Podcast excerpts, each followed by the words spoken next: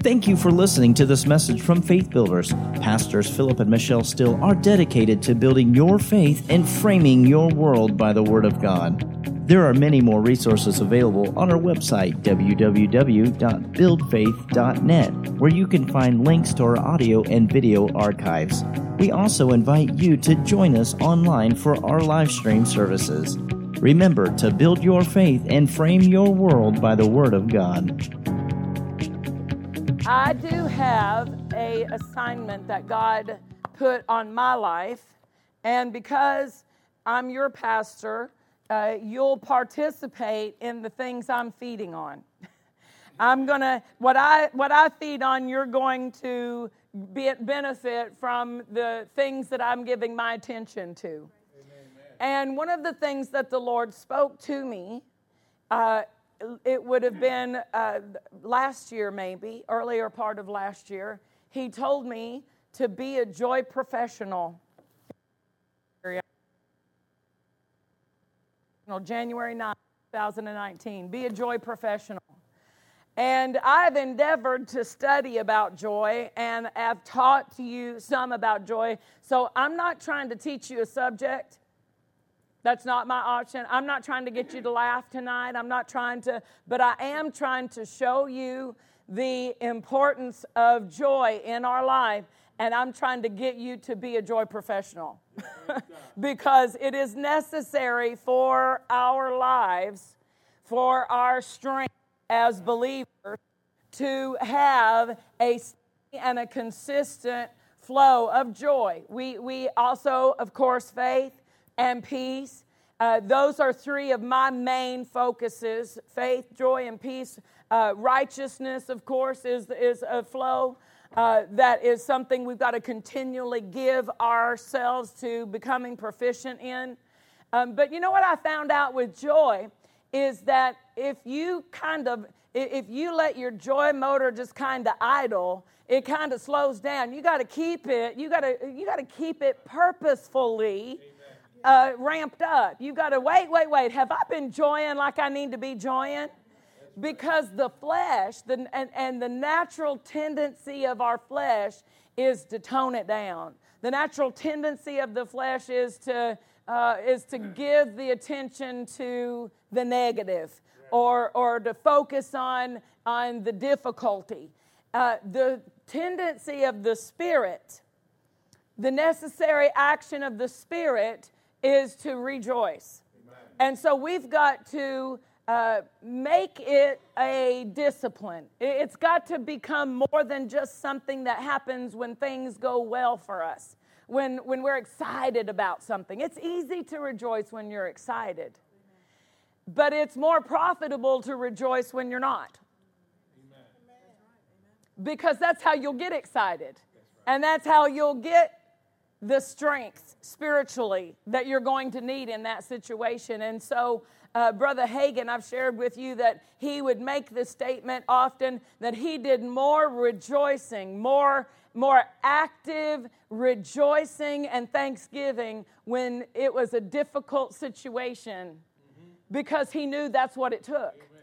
He knew that's what I need to do in this moment it's not to, to cry. It's not to worry. It's not to, to try to figure out what to do. But my first thing to do is to stir up my strength by the rejoicing. So I, I want to talk to you tonight from a little bit different angle. And we're going to talk to you, just kind of come at it from the direction of uh, Jesus' joy. Yeah. And, and when we begin to recognize joy as a spiritual flow. It's not an emotion, it's not a reaction, it's not a natural human flow. It's a flow of our spirit, but it originates in God. God is a joyful God. Amen. I mean, I think that we need to just re. Uh, repaint the picture we have in our mind because a lot of times people look at God as being very serious. Yeah. Very serious. But he's so strong, strong, and joy. God is a joyful God. It's a fruit of the Spirit. All of the fruit of the Spirit from Galatians 5 are attributes of God's character. Love, God is love. love, joy, peace, long suffering, meekness, temperance, faith. All of those are attributes of the character of God. God is a joyful God. And Jesus, you know, children enjoyed being around him. They had to hold the children back because the children would flock to Jesus and the disciples would be like, Don't bother the master. He's like, Let the children come to me. Amen. Well, children don't like to be around sour pussies. They don't like to be around sad sacks. They don't like to be around people. I mean, grumpy people are the children will will shun away from them. So Jesus is a joyful Jesus. I want to look at a few scriptures. Uh, Zephaniah chapter 3. Zephaniah 3 and verse 14.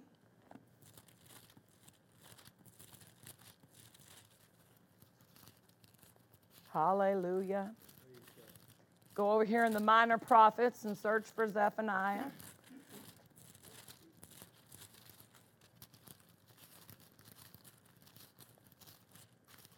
Praise the Lord. Praise the Lord. Sing, O daughter of Zion. Shout, O Israel. Is that what I want? That's not what I want. I'm going to try Zechariah. That's not it either. Hallelujah. Well, we'll go to the next one Psalm 32 7.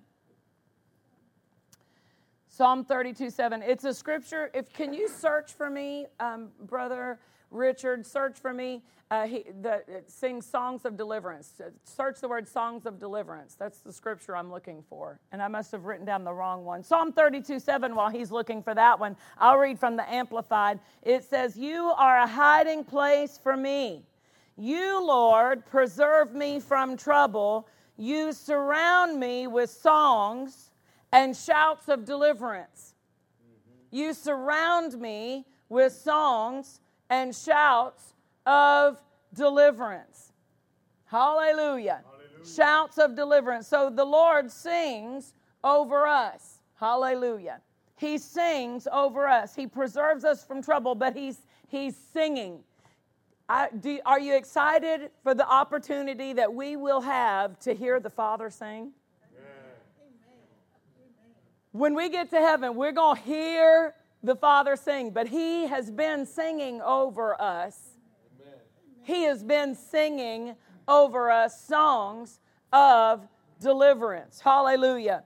Uh, Job chapter 5 and verse 22 says that God laughs at destruction or famine. He laughs. Why? Because it's funny to him. when destruction comes, he doesn't respond with anger or with, with fury or with worry. He laughs. Amen. Hallelujah. Uh, Hebrews chapter 1 and verse 9, speaking of Jesus, says Jesus was anointed with the oil of gladness. Jesus is anointed with the oil of gladness. Hallelujah. Now we know that his name is Jesus. The title Christ represents the anointed one and his anointing. So now we have identified an ingredient in the anointing. In the anointing, there's gladness. The anointing, it refers to the anointing in the book of Isaiah, and it says the anointing will, will uh, remove, will destroy uh, the yoke. So, a yoke of heaviness, a yoke of depression, the oil of gladness, the ingredient of gladness in that anointing, it's the anointing that breaks that depression, and it's gladness is in the anointing. It is the oil of gladness. Praise God. It also says of Jesus in Hebrews chapter 2 and verse 12 In the midst of the worshiping congregation, I will sing hymns of praise to you. Amen. Jesus worships the Father, he sings hymns. Hallelujah. Uh, we also see that him singing in Luke chapter 10 and verse 20. Amplified. in that same hour, he rejoiced and gloried in the Holy Spirit. Think about that. He rejoiced and gloried in the Holy Spirit. That's what the Amplified says there in Luke 10. In that same hour, he rejoiced and gloried in the Holy Spirit and said, Thank you, Father, Lord of heaven and earth, that you have concealed these things relating to salvation from the wise and understanding and learned and revealed them to the babes. Uh, yes, Father, for such was your gracious will and choice and good pleasure. So he's praying to the Father, but Jesus is rejoicing. He is rejoicing and uh, glorying in the Spirit. That's the example that we have rejoicing and glorying in the Spirit. Amen? Praise God. Praise God. Uh, the Zephaniah one that I want should be 317. I had 14 written down, but I found what I wanted here in 17. Uh, Zephaniah 3:17 says, "The Lord in the midst of thee is mighty; he will save; he will rejoice over thee with joy." God will rejoice over you with joy. So now we see scriptures where God rejoices. We also from Jeremiah 32 41, he says, I will rejoice over you to do you good. That's one of my favorites. he will rejoice over me to do me good. So God rejoices. Well, he's not rejoicing uh, in, in, he is joying, you could say. He is he he's expressing joy. He said, I will rejoice over you with joy. He will rest in his love. He will joy over you with singing. Again, a scripture the Father is expressing joy with song. He will rejoice over you with singing. So we rejoice over him, he rejoices over us. Amen. Hallelujah. God and Jesus are joyful. They are, are exhibiting the attributes of joy. Amen. Glory to God. So as we rejoice, we are also exhibiting the attribute of our Father. I want to look now at Jesus' instruction to us in John chapter 15. John chapter 15 and verse 11.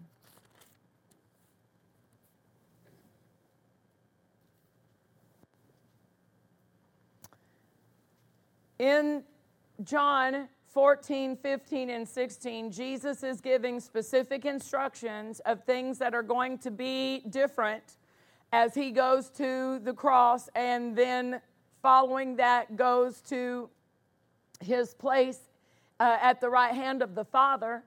He knows these changes are coming to pass and he wants to prepare the people, his disciples, for these changes. And he deals with them specifically about their relationship with the Holy Spirit. He said, He has been with you, but He shall be in you. He will lead you into all truth. He will show you things to come. And, and this relationship you will have with Him is important. It's important for me to go away and beneficial for you, for me to go away, because then the Holy Spirit can come and dwell in you and lead you in this manner and be your comforter. In the same way I've been your comforter, He will be your comforter. He also identifies that they will now be praying in His name. He is delegating authority in prayer to them, delegating authority to represent Him, not just in prayer to the Father, but in dealing with things on the earth. He is now explaining from before now you have not asked anything in my name but from this point on you will ask the father in my name and whatever you ask the father he will give it to you. Amen, amen? and this is the other thing that he identifies. This is one of the other things that jesus identifies. He also identifies that now you're going to love the way i've loved you. You have a different example. You, you i know you know that you should love your neighbor as yourself but now i'm telling you to raise the bar and love your neighbor the way I've loved you, Amen. your brother and sister in Christ. And he also points this out. Uh, and let's look at verse 11. These things have I spoken unto you, that my joy might remain in you. So he has given us instruction, he's given us input, he's given us knowledge, spiritual knowledge, and understanding so that his joy would remain in us. Amen. So now we have his joy, and he wants it to be a constant abiding of his joy. He wants us to have his joy operative in our spirit 24 hours a day. Amen. Consistent. And then he says, and, conjunction, yeah. and uh-huh. that your joy might be full. I've spoken these things so that your joy would be full. This is the desire of the Master. This is the desire of our Savior that our joy would be always full tank, topped off, full joy. I want your joy full. Now he again addresses it in chapter 16, verses 22 4. And he connects asking in the name with our joy. In 22, he said, And now therefore you have sorrow, but I will see you again, and your heart shall rejoice, and your joy no man takes from you.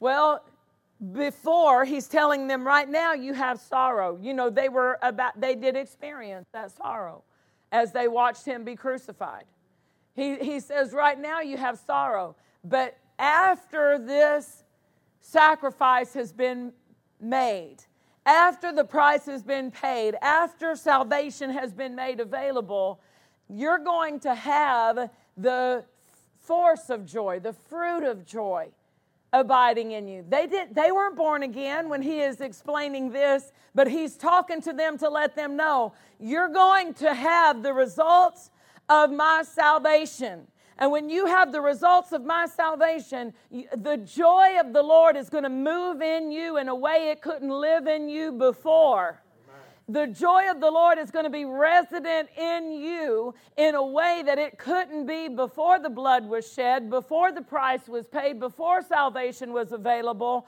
But when you become in Christed, when you become a new creature in Christ, when those old things are passed away and all things are made new, when you become alive unto God, when you become a speaking spirit with the life of God, uh, uh, uh, bubbling up like a fountain of living water, yeah. then you're going to have a different access to joy than you've ever had before. Amen. And it's going to be a joy that no man can take from you. Amen. A joy that nobody else has the ability to adjust it, to turn it off, Amen. to move it out of your way.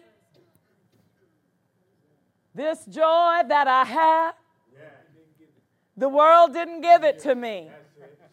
The world didn't give it, and the world can't take it away. Amen? Why? Because it's in my spirit. It is a force of the, of the fruit of the Spirit of God. It is a supply of God that is not affected by what's going on outside. It's not affected by what's happening in my life at that moment. It's not what causes me to joy, and therefore it can't diminish my joy in any way. That's good gospel news. That's good gospel news because now I have access to strength. When I recognize, uh, according to the scripture, Nehemiah chapter 8 says, The joy of the Lord is your strength. Isaiah chapter 12 says, With joy you can draw water out of the well, the supply of salvation. So when I know that joy is a spiritual strength to me, and I know joy is a container by which I can access rescue into my life healing rescue, financial rescue, marital rescue, rescue in my children. I can access salvation with the force of joy, and joy can't be affected by what's going on around me because it's a supply that's not touched by the outside circumstance, I can be strong no matter what comes against me. I can find, I can strengthen myself without any access to the situation changing. Hallelujah. Hallelujah. And I can access joy. Well, he says, no man will take it from you. Your heart, your spirit joys, and your joy no man takes from you. Amen. This is where we train ourselves. This is where we train ourselves. We don't joy because we feel like it. We joy based on who God is. Mm-hmm. We joy based on what He's done. We joy based on, we'll find all different kinds of scriptures. If you start looking, you'll joy when you remember His holiness. Amen. You'll joy, I mean, there are a lot of different things. It doesn't just say rejoice because of what He's done. That's one of the ways, that's just, that's just one. But there are a lot of others to rejoice at the remembrance of his holiness, rejoice at his name, rejoice at his word. All of the different attributes of God are reasons to rejoice. Amen. Faithful, rejoice over that. yes, he is. So, this joy then is not just when I am excited or pleased just a way, it, it's appropriate.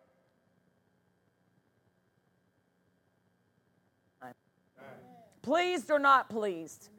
Going through good times, or, the, or do you want to keep going through the bad times? Rejoice and you'll accelerate out of them. so we rejoice because God is faithful. We rejoice because of who He is. And then he says, In that day you will ask me nothing. Verily I say unto you, whatsoever you shall ask the Father in my name, he will give it to you. Before now you've asked nothing in my name. Ask and you shall receive. And then he goes back to talking about joy again. And he says, That your joy may be full. The Wuest translation says, So that your joy might be completely full and persist in that state of fullness in present time. So, according to Scripture, He wants joy to be full constantly. So, I need to live on full. You know, there were a couple of times, not very many times, but just once or twice in my life that I've run out of gas. And the reason I haven't run out of gas in a long time is because I don't let it get down. I don't like for it to get down to half a tank. I'd much rather fill it up at a quarter, at, at three quarters. I, am gonna, I'm gonna drive as close to full as I possibly can because I don't want to be in a situation where I get caught on empty. And I've got to treat my joy the same way. I don't live on half tank joy. I don't live on quarter tank joy. And I sure don't let the light come on indicating that I'm about out. You got three hours till empty. Three hours till empty. No, no, no, no. You know, it's much cheaper to fill it up if it's at three quarters.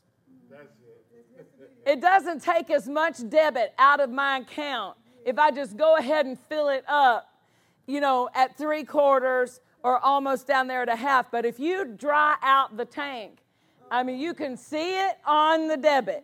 Amen. Have mercy. And the same is true with our joy. If we let our joy get down so low that it takes us so much time of rejoicing. And listen, if you are not training yourself in the rejoicing, then you'll have to wait till you get a good one of those good worship songs going before you'll get over into it. We've got to train ourselves to rejoice without the music, rejoice without other people, or we can rejoice in whatever situation, whatever circumstance, because it's something that I do. It's a spiritual activity that I engage in, and in doing so, I'm, I'm topping off my tank. I'm rejoicing and, and refilling joy supply. So,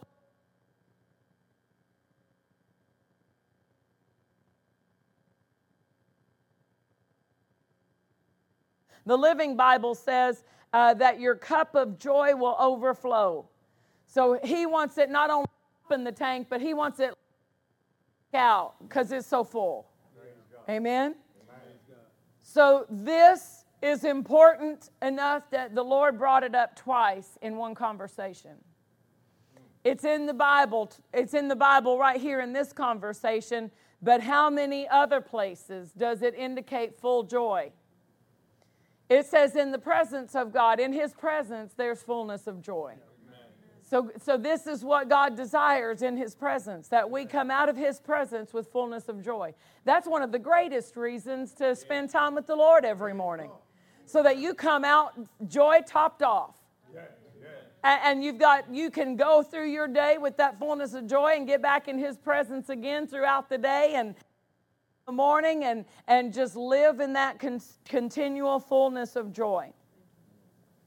Uh, I want to look at some uh, scriptures that help us to see that joy is not just a response to uh, when things are going well, but it's even more important uh, to use joy or activate and employ joy when things are not going well, because that's how we can turn things around. Habakkuk 3:17 is one of our favorite places to look. Let's go back there and look at it again. Habakkuk 3 17 through 19 says, "Although the fig tree shall not blossom, neither shall fruit be in the vines, the labor of the olive shall fail, and the field shall yield no meat. The flock shall be cut off from the fold, and there shall be no herd in the stalls." Well, I mean, that's trouble on every hand.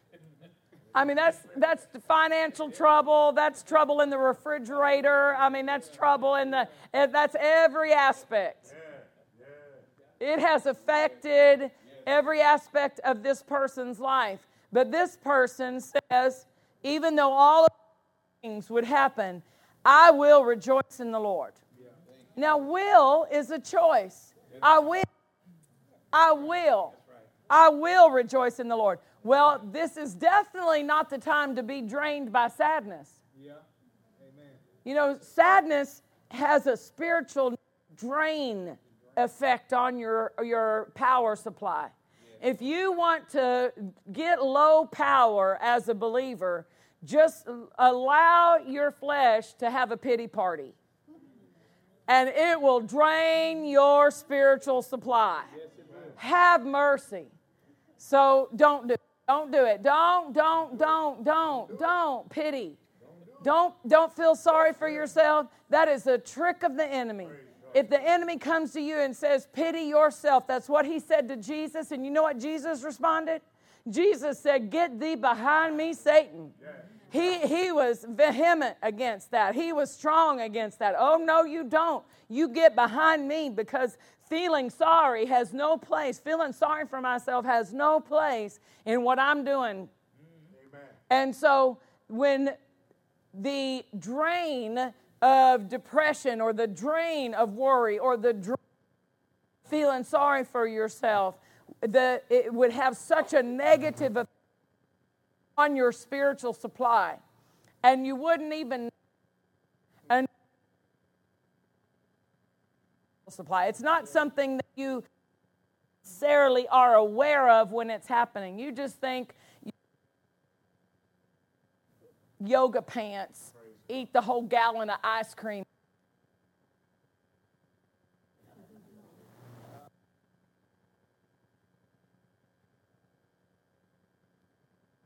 Oh. Shut all the blinds and, and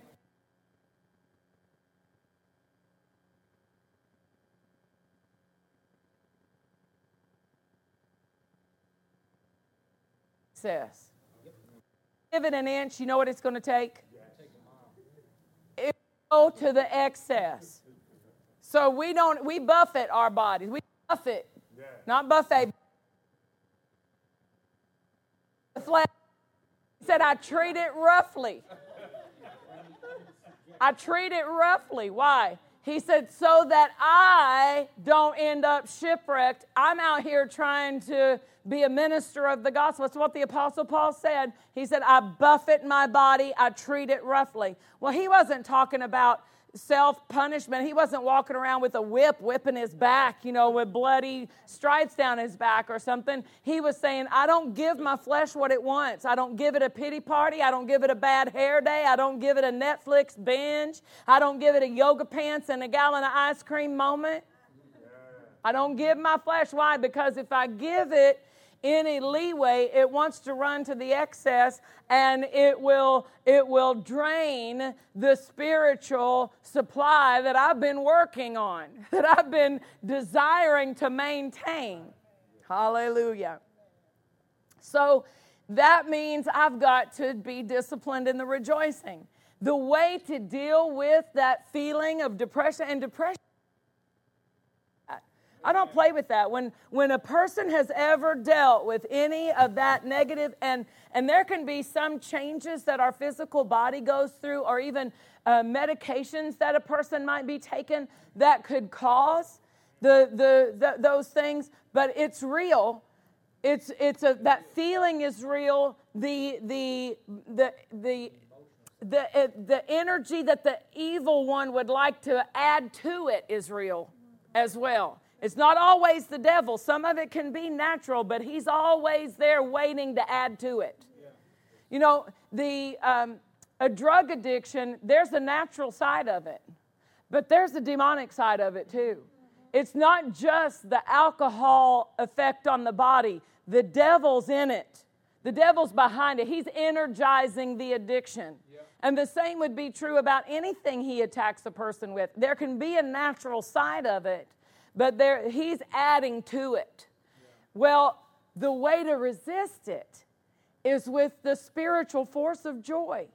The rejoicing will, will lift that. You know, we looked at a scripture that Jesus quoted from the book of Psalm, chapter 8, that talked about that God has ordained or prepared the rejoicing in the mouth of a babe, a young believer who's not even equipped to quote the word, but he has equipped them with a strength.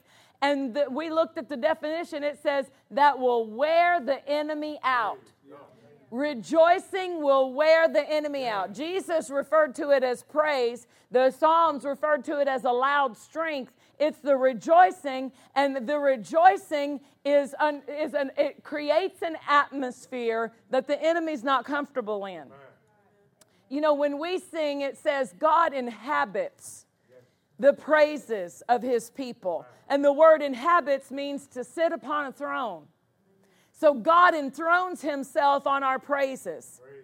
And while he's enthroning himself, the enemy is saying, I don't like this. Please stop that. Stop that. Re- stop. Oh, I hate it when you do that. I can't listen to that anymore. It wears him out. You want to drain him? You want to drain, see, he would like to drain our spiritual supply. We can drain his. If we keep our atmosphere, that's why I look at Eve and I, I recognize there was nothing resisting him.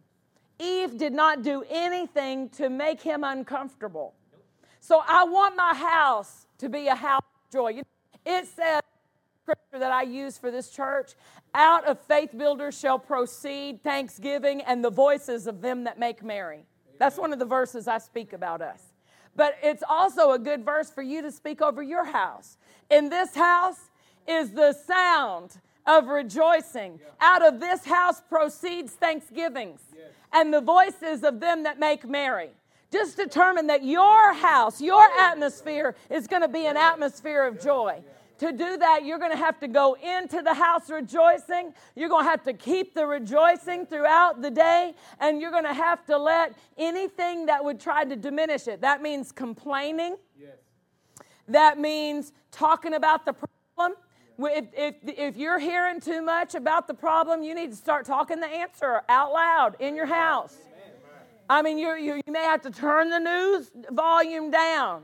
If you want to just get the highlights, turn it off and rejoice to reset atmosphere. We need the joy in our houses. We need the atmosphere in our houses because that's where God is sitting on the throne of that praise. He's enthroning. It's giving him governing power. It's giving him the power to, to exercise his control over that atmosphere.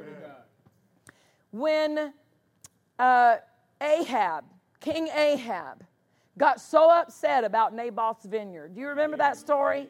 Naboth, he went to Naboth and he said, You should sell me your vineyard. I'll pay for it. I want you to sell me. And he said, I can't. The Lord forbids me because it's part of the inheritance that's supposed to go to my lineage, to my descendants. I can't.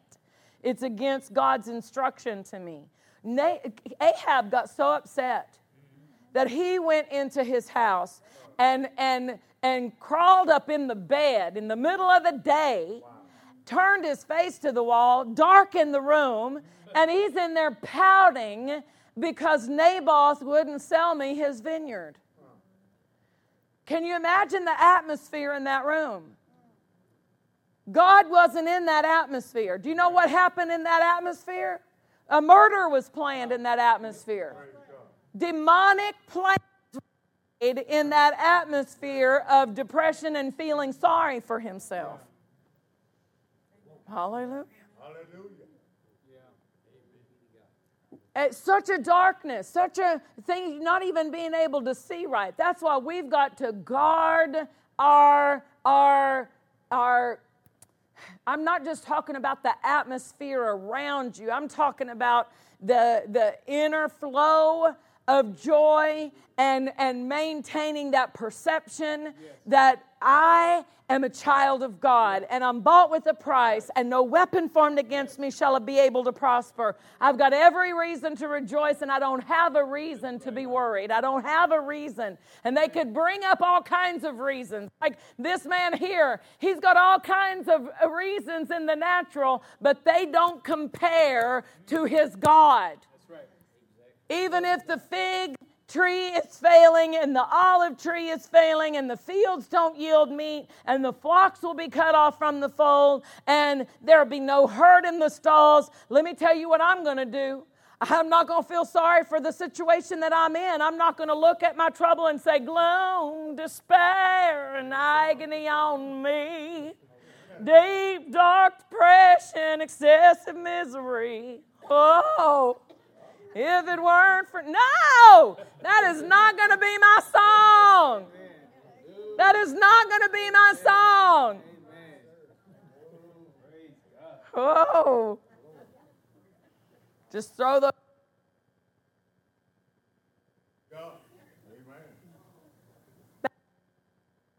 I will rejoice in the Lord. I in the God of my salvation.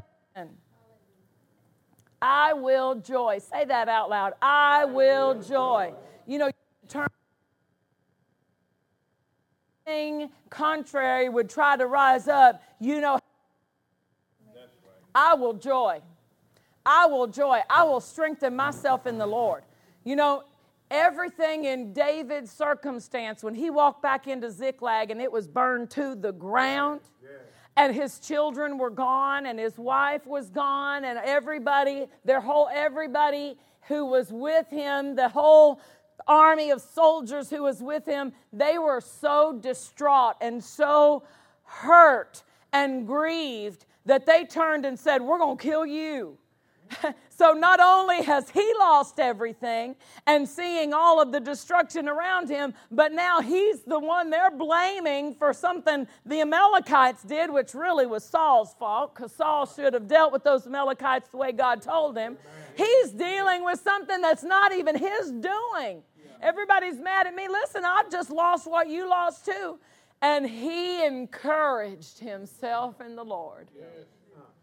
Aren't you glad he didn't respond the way all those other men were responding? He had the same opportunity to enter into the, the pain of what they saw and the loss. He refused to let what was happening to him be lost.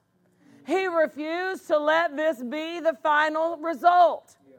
And because he rejoiced, he could hear something that they couldn't hear. Because he encouraged himself in the Lord, he was open for instruction.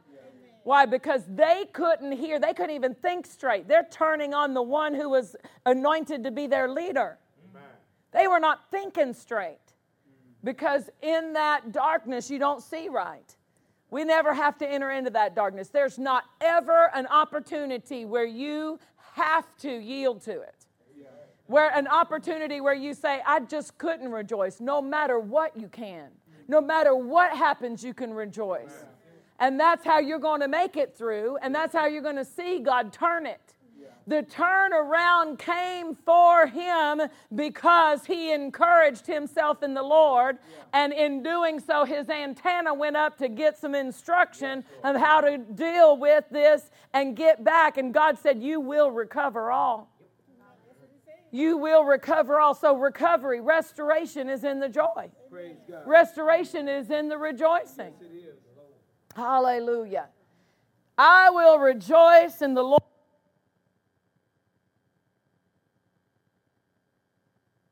Thanks. Hinds feet. This is referring to a ram on the side of a mountain. And if you've never watched any kind of a, a, natural geographic or national geographic or whatever to see how those rams and those those they've got mountain goats that can climb up the side of a mountain and you want to just jump up under them and save them you know like hey, they're to fall they're not they know how to walk up that steep incline and jump. Have you ever seen them jump? I know. I'm like, stop, die. No, they jump from one cliff to the other without slip. The scripture says God will do that for us. Amen. Our feet so sure footed. He This is no hill for a climber. This no hill for a climber. Hallelujah. I can handle that. We moved into a neighborhood and there's this big hill oh, down the house. And, and the first time we came to, I knew when I said it that pastor would take the bait. I said, Yeah, you're going to climb this. You're going to run this hill, aren't you? Because, you know, in, in Kansas, there were um, we were near uh, Shawnee Mission Park, and there's a lot of different hills. And so, because he can run the hills when he goes into a marathon, and they usually have a hill or two, he's like, I can, I can just move right past those people because I'm used to running hills. Well, this hill at the house is like this, and I'm like this, like this. He runs that hill. I knew if I challenged him, he'd do it. He'd take the bait. He's like, I ran the hill today. I, I ran the hill today. And we'll see people, you know, trying to get at hill, And he's like, come on, you can do it. You can do it. Come on. he knows it can be done. It's no hill for a climber. To him, it's nothing because he's doing it. He, he faced that challenge, he did it, and now he can go up that hill, running up the hill. He can run up the hill. Why? Because he's doing it. That's the, the, the promise of God that he'll, he'll, he'll make it so that it's easy for us. He'll make it so that it's easy for us. He'll make our feet like hinds feet. He will make me to walk upon high. Hallelujah. Hallelujah. Glory to God. I want to also look at one other place before we before we uh, move this direction. Let's look over at the book of James.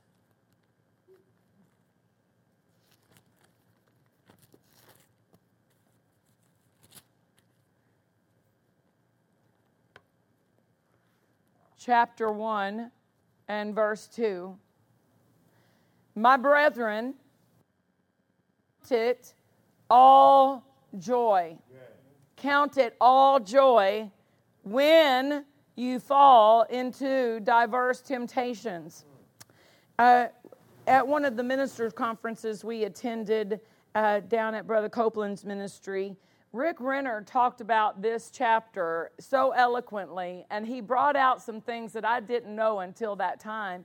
And he was explaining that because of uh, James's role in the local church in that time, you know, he was the half brother of the Lord Jesus Christ. And uh, after Jesus uh, ascended to the Father, uh, and, and there was a lot of persecution taking place in Jerusalem, and people were being scattered. Uh, by the letter and by James's response in this letter, we can see that they were contacting him and telling him, you know, why is this happening? Why is God letting this happen to us? He, he corrects them when he says in verse 13, Let no man say when he is tempted, I am tempted of God. And, and in that, um, for God tempts no man. Uh, God cannot be tempted with evil, evil, neither tempteth he any man. He is dealing with them very strongly because they are allowing the idea that God is letting this happen to us, that God is letting this persecution, that God is permitting it. And so he's dealing with them about how to respond correctly and how not to uh, equate God in as the author of their trouble. And uh, I think it's interesting because uh, it is an idea that a lot of people have in the body of Christ that God is allowing it. Well, I know God, they might even say, now some people go so far as to say, you know, God sent this to me. God, God brought this on me. God, God let this happen to me so that I could, whatever. You know, Brother uh, Capps had a woman who he was dealing with, and he said uh, to her, she said, Well, God uh, let me have that car accident and get in this wheelchair so that I could write this book for him. And he said, I didn't want to know what the name of the book was. Because I, I, just, uh, I don't even want to know what the name of the book is. But he encouraged her and said, No, God didn't allow that. God didn't cause it. God didn't do it so that you could do this. You could have written that book without that. And so he encouraged her, and then she went into the next service where Dr. Jerry Savelle was ministering and got up and got healed. Amen. Uh, but that idea is prevalent in a lot of people. And it's really probably more from reasoning than from teaching, although there is a lot of bad teaching that says God will put you through that to make you anointed. God will bring you, he'll press you like a Uh, like a grape to get the oil out of you, to get the anointing out of you. No. I'm anointed in Christ. That's how the anointing comes through me. It's, it's the anointing. He doesn't use difficulties to teach me, He uses His word to teach me. It says the scripture is profitable for instruction. But a lot of people have the idea, and I wanted to take this little side trip because if they think that, they're not resisting it. If they think God allowed it, how can you resist it? If you think God permitted it and God okayed it and He signed off on it, Where's your stand? Where, how can you get out of it if God allowed it? If God opened the door, how can I shut it? If God permitted it, how can I resist it? So that idea has to be dealt with. I have to recognize uh, the, the dividing line. Jesus said, I've come that you might have life and have life abundantly, more abundantly. He said, The thief comes to steal, to kill and destroy. Now, Job didn't know that because in the Old Testament, you don't see God explaining the presence of the devil to anybody because they couldn't do anything about the devil. We are in Christ. We are in the New Testament. We are in a whole different category. And so he has clearly told us Satan's already been defeated. But Job didn't know it was the devil who was stealing and killing and destroying in his life. He didn't know that. And he said a lot of things, and God corrected him for what he said. God came to him and said, Do you know anything about how I counted out the, the, the, the measure of the span of the waters with my hand? Do you know how I did this? Can you explain how I did this? And Job said, there's a lot I don't know. I've been talking about a lot of things I don't know. Lord, I've said a lot of things I shouldn't have said. I've been talking out of both sides of my mouth, and Lord, have mercy on me, forgive me. And he repented for the things that he had said. And when he repented and prayed for his friends, God turned what the enemy had done, God turned it God didn't cause it, God didn't allow it. When, when the conversation between Satan and God was taking place, some people read it like this Have you noticed Job? He's so upright. Oh, yeah. He's upright before me. He's a great righteous man.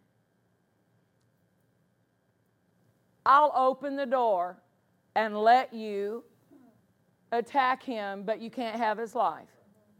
That's how some people hear that. Knowing God the way I know him and his character, because we want to read the Bible in context of the Bible.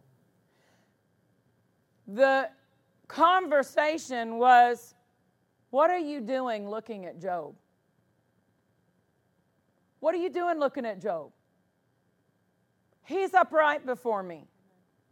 And when God said, What he has is in your hand, it did not say, I give it to you, I permit it, I'm putting it in your hand. He's identifying it's already in your hand. How did what Job have get in a place where Satan could touch it? He said, I feared fear, and the thing I feared came on me. Well, fear did that, not God. God didn't open the door, fear opened the door. Fear opened the door. Compare that with Isaiah 55. Let me see if I'm right. Isaiah 55 that says, uh, You will be far from oppression, for you shall not fear. I'll give you the exact scripture so that I, I didn't quote the wrong number. You will be far from oppression, for you shall not fear. 54 and verse 14 In righteousness shall you be established, you shall be far from oppression, for you shall not fear, and from terror, for it shall not come near you. So if I shall not fear, it will not come near me. If I don't fear, it will not come near me. It can't get near me. Remember, there was a hedge. What broke down the hedge wasn't God. God didn't take the hedge down. God didn't drop the force field. He did not. The same protection that God had over the children of Israel in the land of Goshen that kept them from the darkness that was so thick that the man couldn't see to get up and walk around the room. It kept them from the frogs, it kept them from the lice, it kept them from every attack that came upon the Egyptians. They were kept, they were guarded. That same protection was in Job's life until he feared a fear and dropped the hedge. So, what James is telling the people is God is not the one behind the temptation. My brethren, count it all joy. Count it all joy. This is not a time to say God's allowing it. This is a time to trust in Him with your rejoicing. This is a time to rejoice in the Lord. This is a time to stir yourself up with joy. The New Living says this opportunity for great joy. The Berkeley translation says it's time for maximum joy. this is not the time for level two joy, level four joy, level five joy. This is the time to crank it up. And not, I'm not talking about volume, I'm talking about level joy. A time for maximum joy is that you, you see my smile? Oh, yes, I've got joy. Oh, yes, I've got joy. And the devil's like, What do you mean you got joy. I just attacked you with everything I've got. I've got the joy, joy, joy, joy down in my heart. down in my heart. I've got joy down in my heart. Lily says she's got the joy down in her park. Yeah, we got we got a little place set in our new house, and she sings, "I got the joy, joy, joy down in my park." Hallelujah. That joy is a resistance. It's time for maximum joy. Time for maximum joy. If a person thinks God is allowing it, how are they going to resist it? How are they going to stand against it? But when I know He's for me, He's not against me. He did not withhold his only son. How much more shall he not with him also freely give us all things?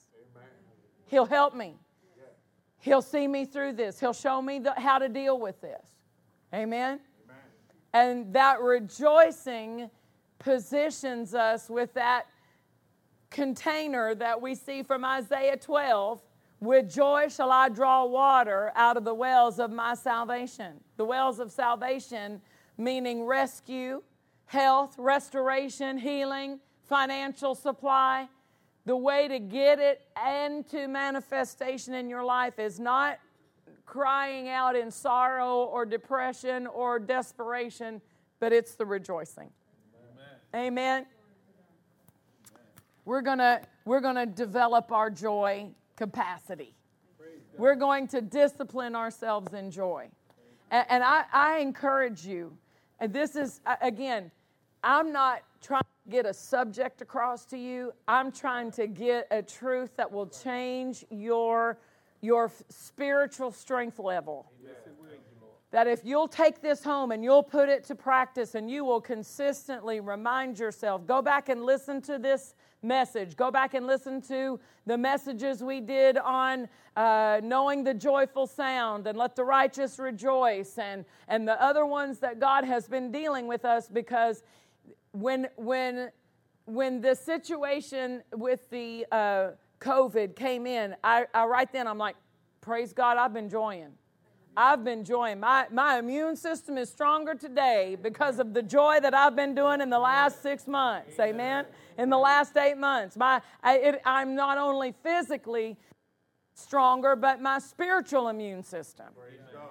There, God prepared us with this joy to be able to deal with some things and walk through some things victorious.